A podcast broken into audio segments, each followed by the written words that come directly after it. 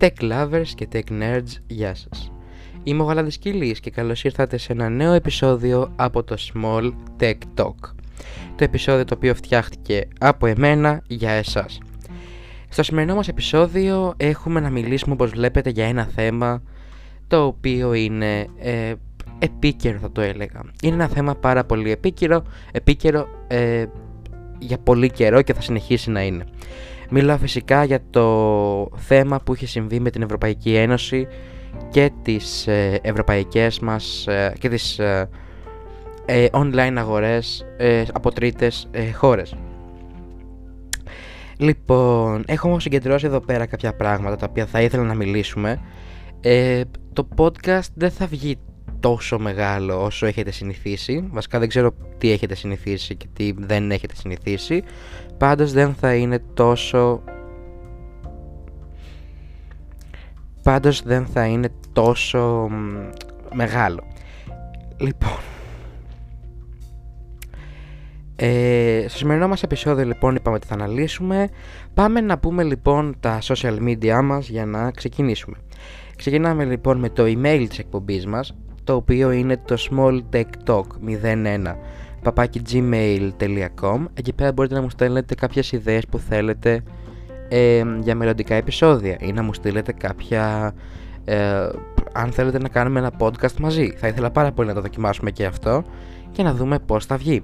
Σας το λέω συνέχεια γιατί δεν μου στέλνετε email. Στείλτε.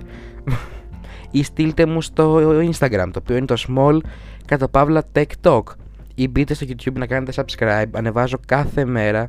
Ε, κάθε μέρα. Όποτε έχουμε podcast, ανεβαίνει ε, και εκεί πέρα βίντεο, το podcast μας. Αυτό ανεβαίνει στο YouTube, στο Small Tech Talk. Είμαστε διαθέσιμοι σε 8 major platforms Apple Podcast, Google Podcast, Anchor, Breaker, Overcast, Radio Public, Pocket Cast, Spotify. Δηλαδή δεν υπάρχει περίπτωση να μην ακούτε ένα από όλα αυτά. Δηλαδή είναι πραγματικά αδύνατον. Δεν ξέρω τι να πω. Λοιπόν, είμαστε. Έχουμε 2 Νοεμβρίου, καλό μήνα κιόλας. Είναι το πέμπτο επεισόδιο του τρίτου κύκλου. Βλέπουμε ότι δουλεύει καλά. Βλέπουμε ότι απλά βγάζω επεισόδια και τα βγάζω συχνά. Δεν ξέρω αν το βλέπετε εσείς, εγώ πάντα το βλέπω ότι κάθε... έχω τηρήσει το πρόγραμμά μας, τηρώ, ε... το τηρώ, αυτό. Λοιπόν, θα ήθελα να σας πω πραγματικά ε, ένα συγγνώμη για το προηγούμενο podcast. Ε, απλά δεν. Γενικά τα Windows 11 δεν είχα πράγματα να πω. Και δηλαδή αυτά που σας είπα, φανταστείτε ότι βγήκε και να κάνει 25 λεπτό, νομίζω 23 λεπτά κάπου εκεί. Ε, πραγματικά δεν ήξερα τι άλλο να σας πω. Δεν είχα πράγματα, δηλαδή, okay, ναι μεν είναι Windows, αλλά δεν ήθελα να το κάνω πολύ βαρετό και νομίζω ότι δεν ξέρω αν το κατάφερα. Δηλαδή, ε, έκοψα πολλά πράγματα και στο edit και έκοψα πράγματα και στο, και στο research ακόμα, δηλαδή δεν ασχολήθηκα τόσο πολύ. Δεν ξέρω αν πρέπει να το πω αυτό, απλά σας λέω ένα συγγνώμη και ότι απλά δεν ήταν ότι, είναι ένα θέμα το οποίο δεν ήθελα να το κάνω και το είχα πάρει με άσχημα μάτια από την αρχή, οπότε... εντάξει, δεν ήταν και το καλύτερό μου και νομίζω ότι φάνηκε. Δηλαδή, ένιωσα στιγμές όπως ήταν τότε στο Linux, φανταστείτε. Δηλαδή, που ε, ε, αναγκαζόμουν να το κάνω αυτό το podcast ενώ δεν ήθελα. Εντάξει, ήταν λίγο ένα μπερδεμένο επεισόδιο. Λοιπόν, πριν ξεκινήσουμε να σας πω λοιπόν για το σημερινό μας θέμα, θα ήθελα να πω κάτι τελείως διαφορετικό και άσχετο. Τελείως διαφο... άσχετο όμως, πραγματικά τελείως άσχετο. Ε, θα ήθελα να σας μιλήσω για ένα βιβλίο άσχετο. Είναι, είναι τελείως διαφορετικό. Δεν ξέρω, το mindset αυτή τη στιγμή, το, το μυαλό μου αυτή τη στιγμή είναι τελείως uh, μπερδεμένο. Είναι απλά διάφορα πράγματα, διάφορες uh, πληροφορίες που απλά πρέπει να τις επεξεργαστώ και να τις uh, μοιράσω στον κόσμο. Και συγγνώμη, σας τρώω χρόνο, το ξέρω, αλλά το κάνω επίτηδες γιατί και αυτό το επεισόδιο θα βγει μικρό. Οπότε γι' αυτό το λόγο θέλω να, να μιλήσω λίγο. Ε, λοιπόν, θέλω να σας προτείνω ένα βιβλίο το οποίο είναι πάρα πολύ ωραίο.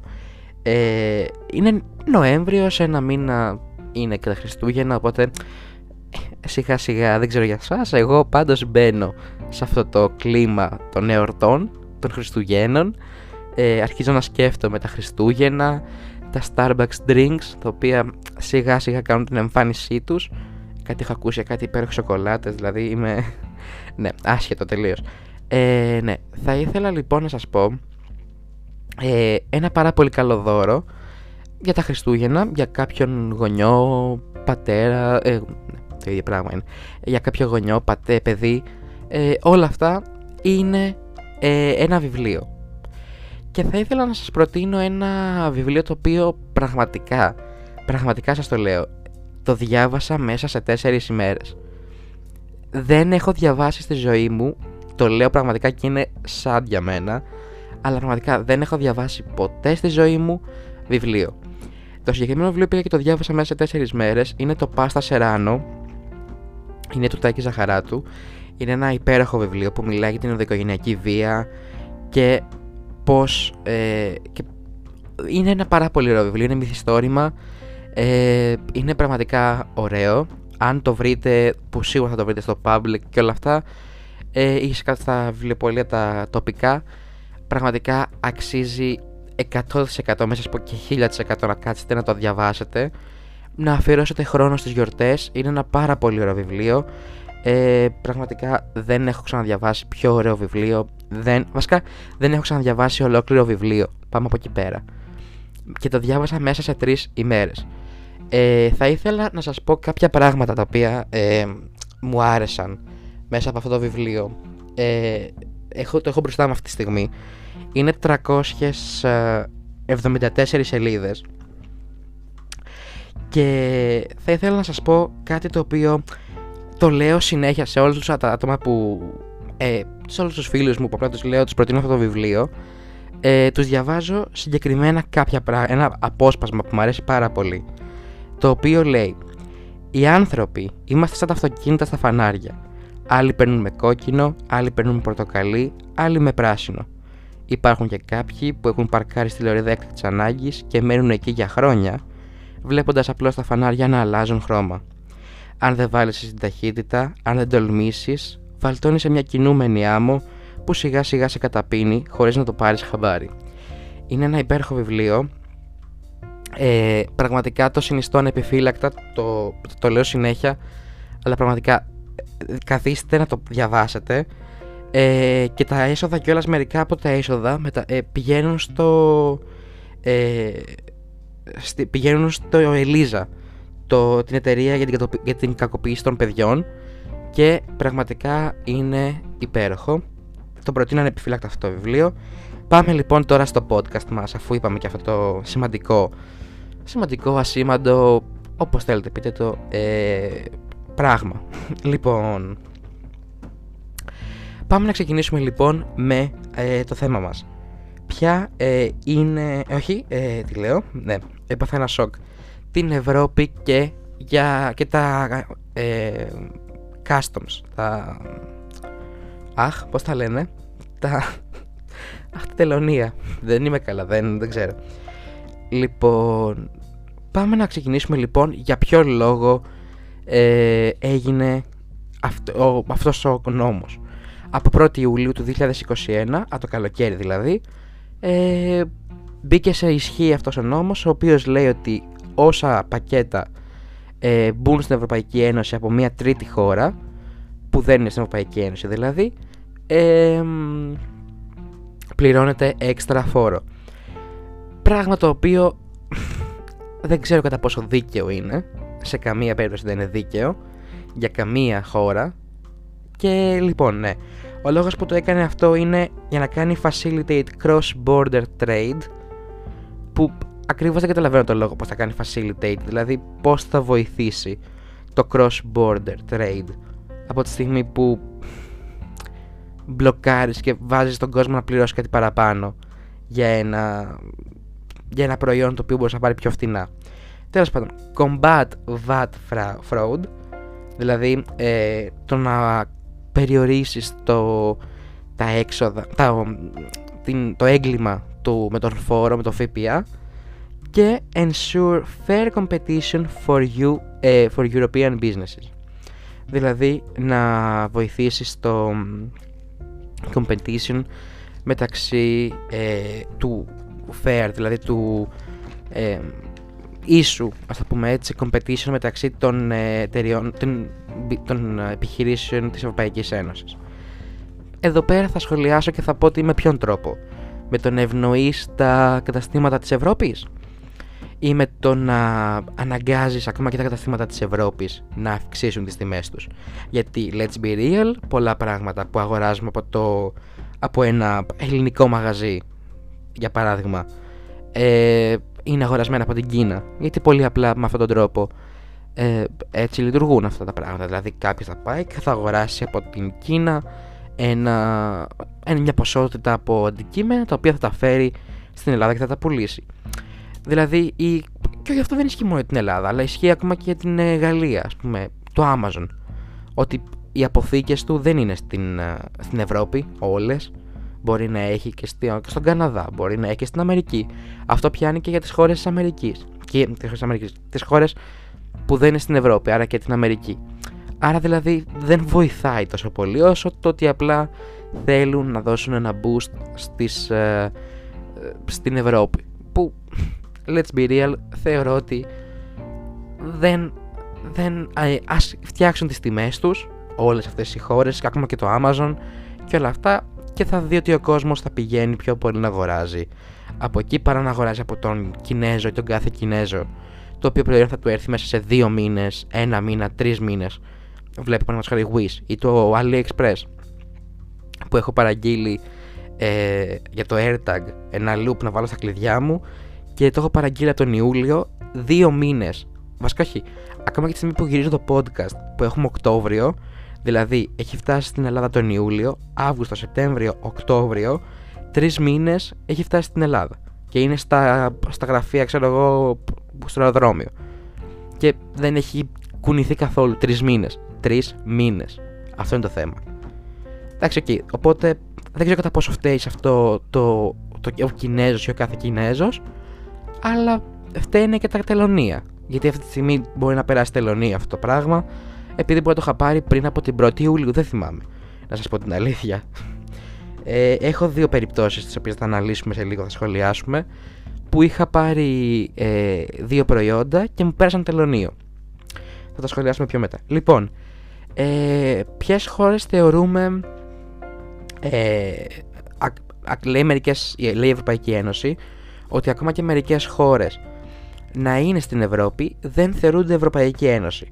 Αυτές είναι το Island of Heligoland, Heligoland, ξέρω πώς λέγεται, uh, the territories of Bezingen, ok, Quetta, Melilla, Livino, Campione d'Italia and the Italian waters of Lake Lugano are subject to the same rules as non-European countries. Άρα αυτέ οι χώρε που σα ανέφερα, ακόμα και αυτέ παρότι είναι στην Ευρώπη, δεν πιάνονται η Ευρωπαϊκή Ένωση.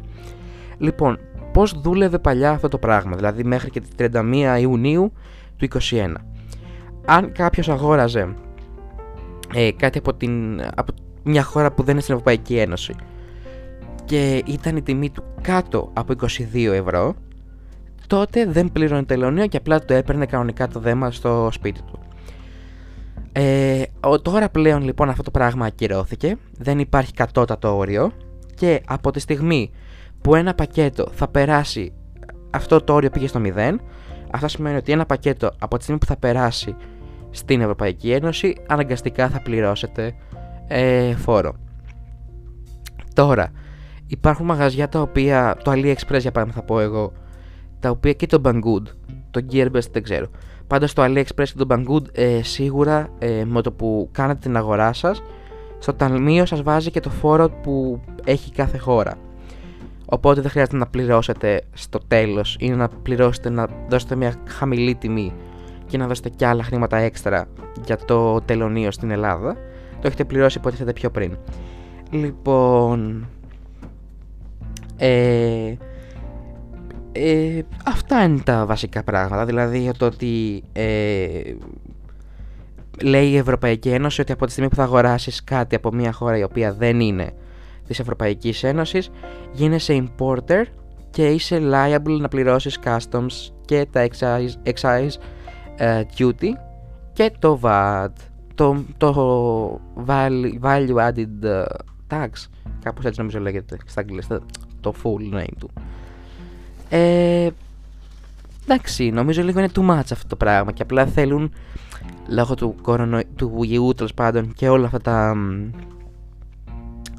και όλα αυτά το που έχει γίνει που πολλά άτομα μέχρι και, όχι μέχρι και εγώ που όλοι μας ε, αγοράζαμε online και αγοράζαμε από το AliExpress και από το κάθε AliExpress, το Wish πιο πολύ, ειδικά τώρα φαντάζομαι ότι πολλές ε, ευρωπαϊκές επιχειρήσεις έχασαν ένα τεράστιο μερίδιο όπως επίσης και όλα με τα lockdown χάθηκαν πολλά χρήματα και προσπαθούν να ε, αυξήσουν το εμπόριο στην Ευρώπη.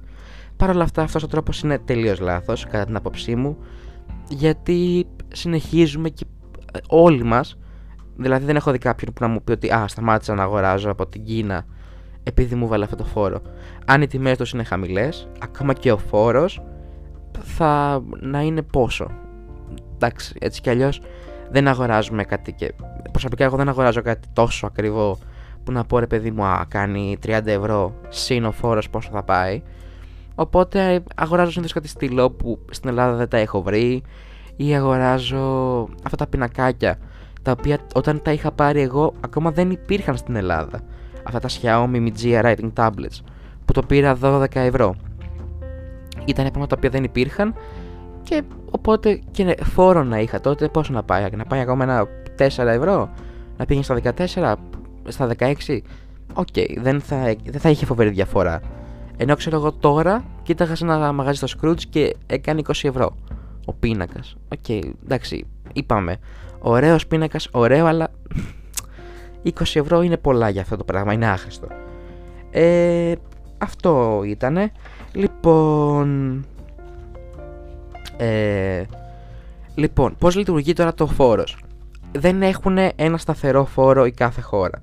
Πολύ απλά, όταν παραγγείλεις κάτι εσύ που είσαι στην Ελλάδα ή ο κάθε ένας, θα πάει ε, ο φόρος και θα πάει με βάση ε, η αξία του προϊόντος συν τον φόρο της Ελλάδας. Κάποιος που είναι στη Γερμανία θα πάρει, θα πληρώσει το φόρο του το προϊόν κανονικά συν το φόρος, ο φόρος που έχει μπει στη Γερμανία.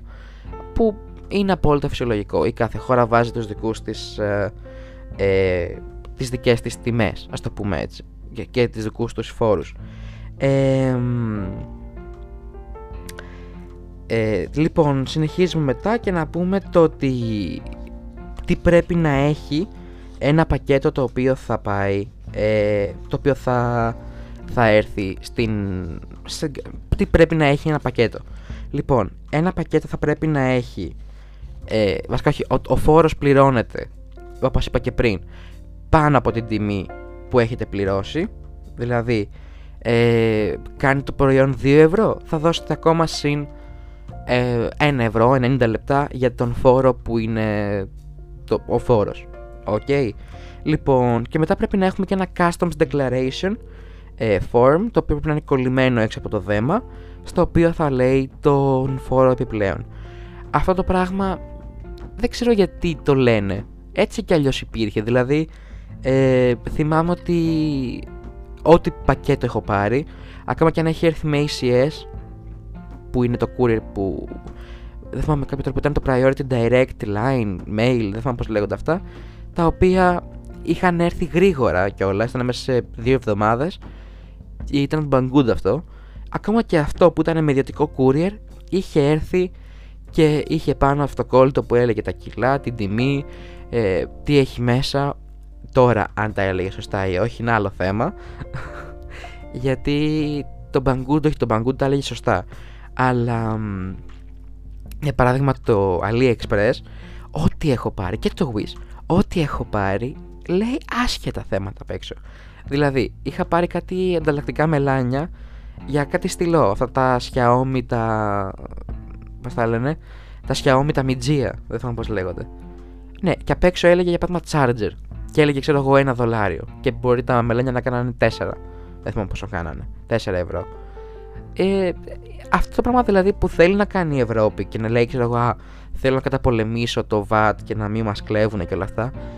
Ε, δεν ισχύει. Γιατί να σας πω την αλήθεια, παρήγγειλα, έχω παραγγείλει πάρα πολλά πράγματα και παρήγγειλα κάτι στυλό. Ωραία. Και τα στυλό αυτά που ήρθανε απ' έξω έλεγαν case, phone case. Άσχετο.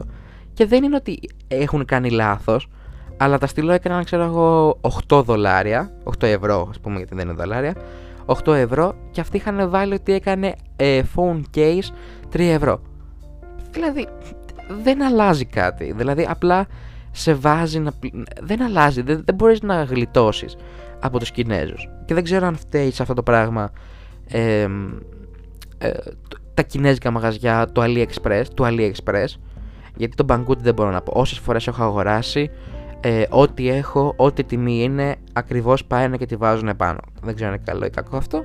Πάντως το βάζουν. Ε, αυτό ήταν στο θέμα με το VAT. Πάμε να πούμε λίγο τώρα για, το, για την δική μου εμπειρία, η οποία εμπειρία να πω την αλήθεια δεν είναι και η καλύτερη, θα έλεγε κανείς. Ε, ξεκινώντας λοιπόν να σας πω πως ε, έχω εδώ πέρα δύο, ε, ε, δύο γεγονότα που έχουν συμβεί σε μένα και απλά πραγματικά λυπάμαι. Αυτό έχω να σας πω. Λοιπόν, θα ξεκινήσω με το πρώτο, το οποίο ήταν το πιο εκνευριστικό θα έλεγα. Πραγματικά ήταν το πιο εκνευριστικό, δηλαδή είχε πάρει πάρα πολλές ώρες, πάρα πολλές ώρες για να ε, γίνει, για να τελειώσει αυτή η δουλειά. Ήταν μια θήκη για το τηλέφωνο της μάνας μου. Την είχα παραγγείλει από το AliExpress έκανε 1,5 ευρώ. 1,85 μαζί με τα μεταφορικά. Ήταν νομίζω 1,5 ευρώ η, το, η θήκη και ήταν και άλλο 1 ευρώ ε, τα μεταφορικά και είχα κάτι AliExpress savings και πήγανε στο 1,85. Λοιπόν, πέρα το γεγονός ότι καθυστέρησε, αλλά ok, okay, ας πούμε ότι ήταν καλοκαίρι, γιατί ήταν καλοκαίρι, ήταν Αύγουστος. Λοιπόν, θα πω ότι ok, okay, ήταν καλοκαίρι, δεν είχαν τόσο κόσμο στα τελωνεία. Όταν ήρθε τον Αύγουστο, ήταν τα παρήγγειλα Ιούνιο και μου ήρθε τον Αύγουστο. Όταν ήρθε τέλος πάντων τον Αύγουστο, ε, δεν μας το φέραν το προϊόν και μας είπαν και μας έφτασαν ένα χαρτάκι το οποίο έλεγε ότι πρέπει ε, να πληρώσουμε τελωνίο. Εγώ εκείνη τη στιγμή λέω γιατί να πληρώσω τελωνίο από τη στιγμή που ε, είναι η θήκη και κάνει 2 ευρώ μέσα μεταφορικά δηλαδή τίποτα. Και απλά μεταθυμήθηκα ότι είναι 1η Ιουλίου του 2022 που μπήκε σε ισχύ αυτός ο νόμος. Λοιπόν, οπότε ξέρω εγώ πάω στο, τελο... στο ταχυδρομείο και πέρα το γεγονός ότι τσακώθηκα με την ε, κυρία τέλος πάντων αυτή στο, στο ταχυδρομείο γιατί δεν μου έδινε το γράμμα γιατί είχα βάλει το όνομα τη μάνα μου και μας είχαν αφήσει ένα χαρτί το οποίο δεν έλεγε σε ποιο όνομα είναι. Απλά μας είχαν δώσει ένα tracking number που έπρεπε να φανταστούμε εμείς ποιο είναι.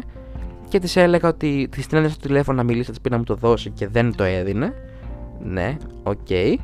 Ε, έπρεπε να πάω δηλαδή στη μάνα μου να, να μου βάλει, να υπογράψει ένα χαρτί, να το πάω πάλι πίσω. Τους πρόλαβα ίσα ίσα.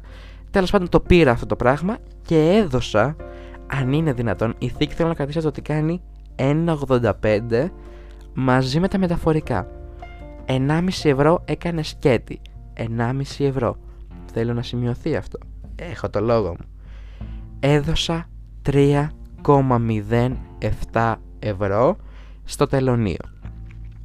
ΦΠΑ ε, τελωνίου. Για ποιο λόγο δεν ξέρω. 3 ευρώ. Δεν ήταν βαρύ, ήταν μια θήκη ε, πλαστική δεν ήταν βαρύ, δεν έπιανε χώρο, ήταν μικρό, ήταν και έδωσα 3 ευρώ. Τέλος πάντων, τα έδωσα, πλήρωσα με κάρτα μόνο και μόνο για να κρατήσει και από εκεί πέρα ποσοστό η, κάρτα, η τράπεζα. Ήθε, απλά είχα νευριάσει πάρα πολύ με αυτή την κατάσταση. Και πάμε λοιπόν στο επόμενο, το οποίο ήταν το πιο πρόσφατο. Ε, ήταν πριν από σχεδόν ένα μήνα, όπως βλέπω στην απόδειξη. Ήταν 29 Ιουνίου 29 Ιουνίου του 21 και 29 Σεπτεμβρίου και λέω Ιουνίου.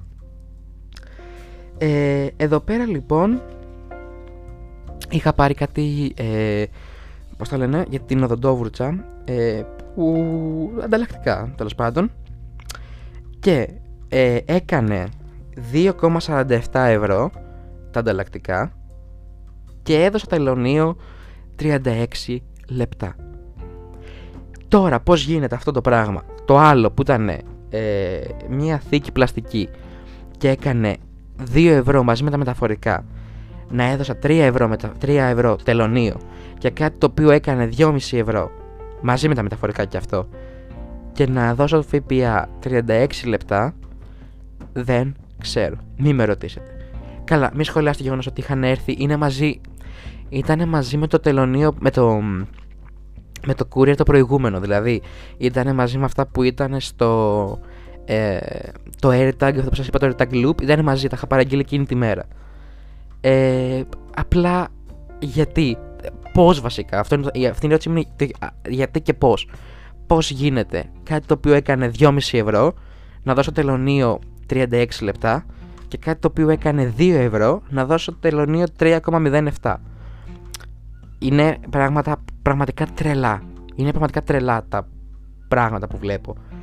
Και όταν ρώτησα τη γυναίκα αυτή, πριν τσακωθώ, της κάνω πώς γίνεται να πληρώσω τελωνίο. Πώς, δηλαδή, πώς ε, γίνεται να γλιτώσουμε το τελωνίο. Και κάνει δεν μπορείς να το γλιτώσεις εκτός και αν τα, τα αντικείμενα, αυτά που έχεις παραγγείλει, έχουν μπει στην Ευρωπαϊκή Ένωση πριν τις 31 Ιουλίου.